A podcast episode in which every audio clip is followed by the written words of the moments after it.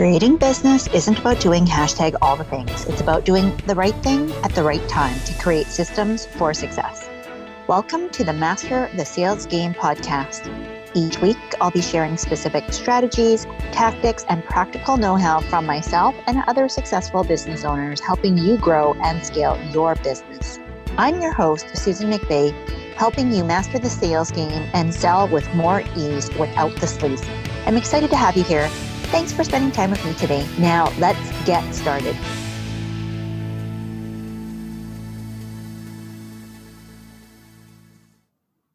Hey, on this episode, we're talking all about my top five sales and marketing trends that I am going to gaze into my crystal ball and predict for 2021. I know I might be taking a chance on this, but I think I was pretty accurate last year. I actually need to go back and take a listen to that and see how many of those actually held true for this banner year. It's been such an up and down kind of year for so many business owners and especially for you, my friend. So, with that, let us begin. Now, before I actually dive straight into the actual trends that I actually am, am seeing in the market. I'm seeing these unfold currently, and I see there's still big opportunity for us to continue to tap into these. Uh, so again, I'm talking about uh, specific strategies or principles, not really so much about tactics. Okay. So you're not going to hear me talk about Clubhouse or TikTok. Although, side note, if you want to learn all about Clubhouse, the most talked about uh, social app right now, go and listen to the episode just before this one, go and take a look at that. We'll link it up in the show notes for you as well. But as I was doing some research for this, just to see what is the market sentiment, meaning what are experts saying about what the economy and what the market is going to do in general for 2021, so that we have a little bit of a baseline of what to expect. I came across a very brief study from the National Association of Business Economics it stands for NABE, N A B E. And they had uh, a whole bunch of panelists, right? A whole bunch of experts. And they surveyed these panelists uh, to ask them, what do you think is going to happen with the economy? How confident are you that the economy is going to roar back in 2021? And 73% of them, the vast majority of them, said that they believe that by the end of 2021, so in a year from now, that the economy will be back to pre 2020 levels, which is, I'm going to tell you from my past experience being in finance and actively invested in the market, that is phenomenal. This is why I'm super excited about some of the things that I'm going to be sharing with you because it speaks to the fact that there is still a lot of opportunity for you to get in. And I know some of you, some of you are right now thinking, it's too late. I missed the ra- uh, the ride or the wave. I uh, still have to perfect this thing. Listen, opportunity waits for no one. And I want you to know that if you're waiting on a sign, this is it. And no matter what I share for the rest of this episode, I still want to encourage you to just go out and do the thing that you have been entrusted to do. Okay, with that, let's dive into number one. Number one, the trend that I see that has happened and continues to occur, and I don't see it going away anytime soon, is authenticity. This is really about you being authentic to your brand. Now, as a person representing your, your company, your organization, and your personal brand, this becomes even more so. But even if you're working for a larger business, a corporation, or your company itself is one of those, it is a big faceless brand. What I want you to know is that people buy from people. Again, I'm going to say that again. People buy from people. Back when I was working in a global 300 company with 80,000 80,000, 80, that's a heck of a lot of people. The reason why my clients chose to work with the organization a lot of times was not simply because of the company, it was because of me. It was because of the relationships. It was because of the way that I came across to them and demonstrated the values that, yes, the company had, but also me as a human being. And so I'm going to encourage you right now where are you not being congruent or authentic or aligned to your authentic self? And I know that might sound like very hypey, woo woo, buzz, buzzworthy kind of lingo, But as you are reflecting on everything that has transpired through 2020, and as you're positioning yourself to be better prepared for 2021 and the opportunities that might be showing up right in front of you as we speak, I really want to encourage you to not let go of this critical thing. I believe that it is, yes, a trend that I'm predicting for 2021, but I don't believe that this one is going to go away anytime soon. I think people are craving authenticity. I think they're craving the ability to connect to people who are real and authentic and genuine and transparent in the way that they do business. And really, it spills over into so many different areas. And so, we really don't want to buy from uh, companies, organizations, and people that don't demonstrate some level of care or authenticity. And so it's really about being genuine to you, genuine to your values, demonstrating what you care about and being able to articulate that in the way that you interact with your customers. And sometimes this is going to mean that you go against the beaten path, you go against the grain. You're going to do something in a different way or in a new way. And I would encourage you that if this is what is bubbling up inside of you as you hear me say this to you, that you give yourself permission to do so.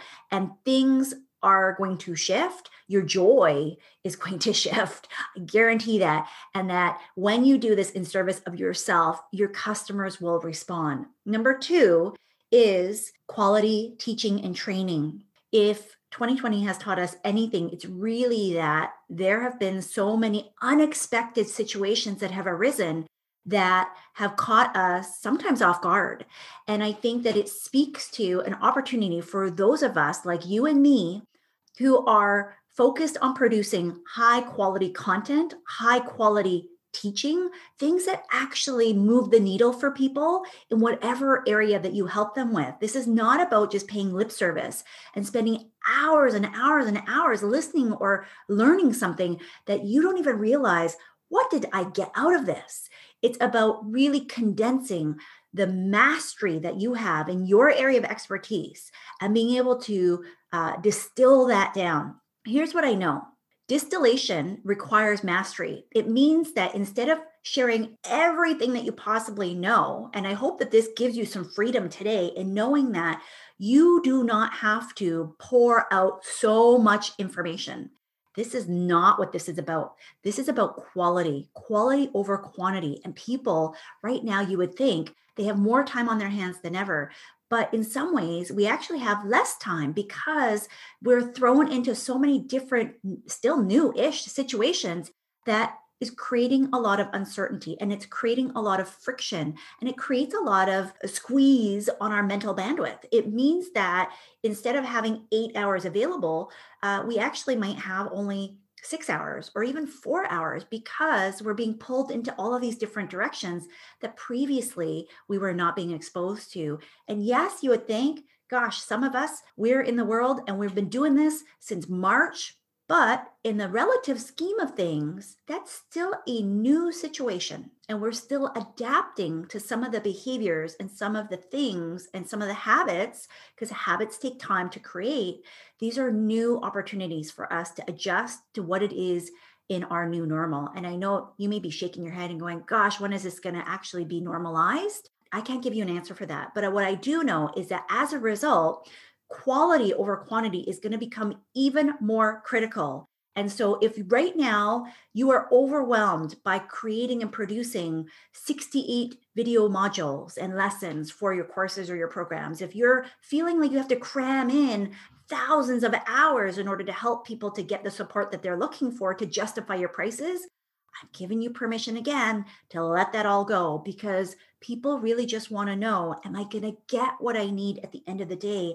And as long as you are producing quality teaching, quality training, quality materials, it really does not matter how much you want to charge. There are people in the market right now that are spending thousands, tens of thousands, heck, even millions of dollars millions of dollars are being flooded still into the market. And I don't want you to miss out on this simply because you are focusing on the wrong things in your business. Number three is there is going to be and continue to be more emphasis on soft skills. This is really about your emotional intelligence.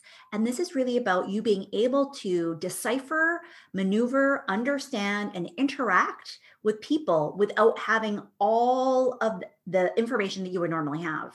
What do I mean by this? Well, we have seen uh, so many different ways of being able to communicate with our customers, to communicate with our employees, to communicate with our fellow team members. And as a result, it means that some of the things that we've taken for granted, like simply just being able to pop into someone's office or meet them at a coffee shop, is not as easy as it has been in the past pre COVID, pre pandemic, pre shutdown and lockdown, depending on where you are in the world.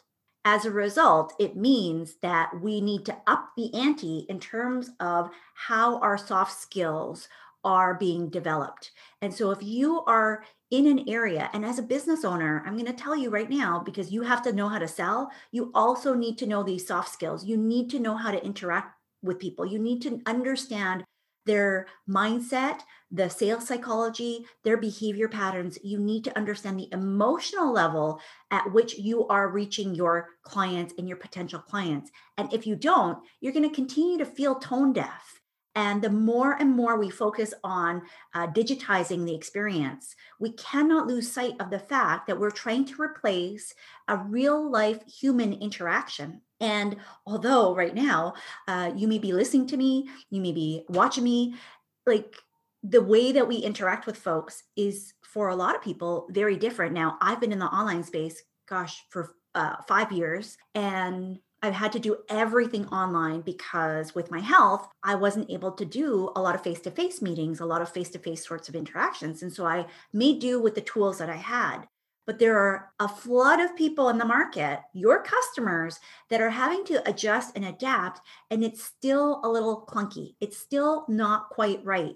And because of that, they're distracted. Because of that, some of the things that we want to say is missing simple clues like body language, like uh, voice, like intonation. And I would encourage you that as much as possible, you reduce the amount of uncertainty by increasing your skill set around learning these soft skills, around being able to interact with your customers in a way that allows you to gauge as much of that, that emotional piece as possible that you don't completely take out the automation or you don't completely rely on automation because in doing so, the interactions become transactional.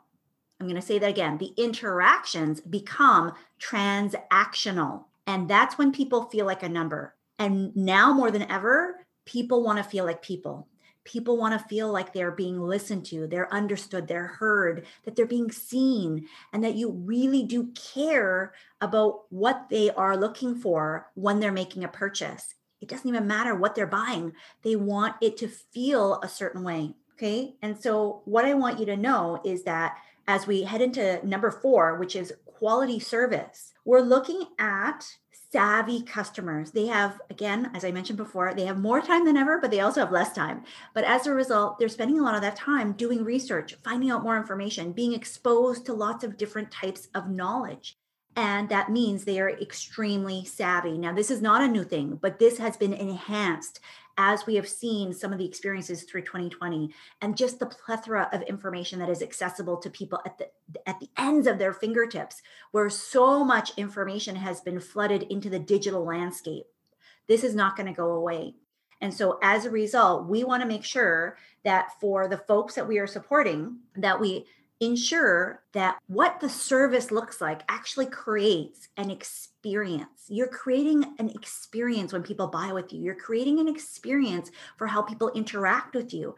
Every step of the customer journey is really about providing quality service because even if they don't buy from you, you want them to recognize the authenticity. Again, looking at uh, number one trend, right?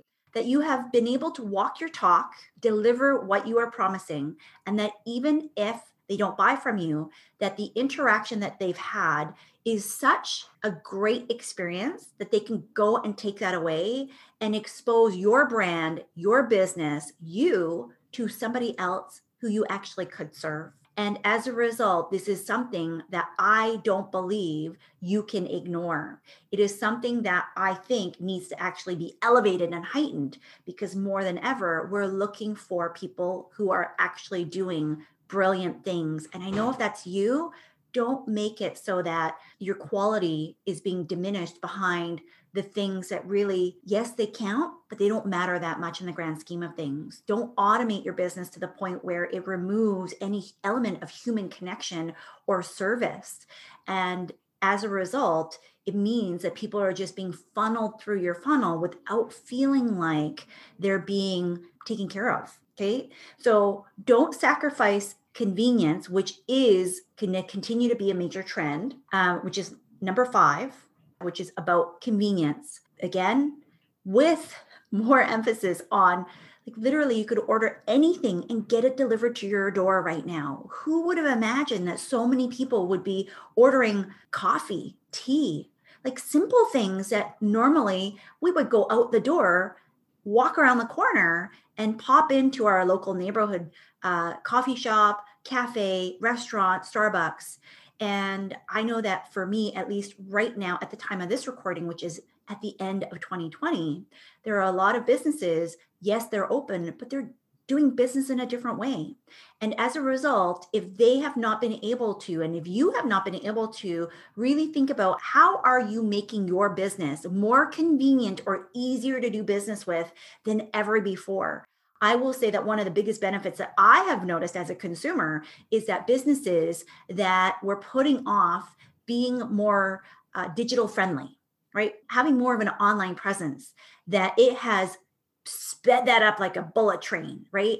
There's just about every single business that is here in my neighborhood uh, that is still surviving has some kind of a digital footprint.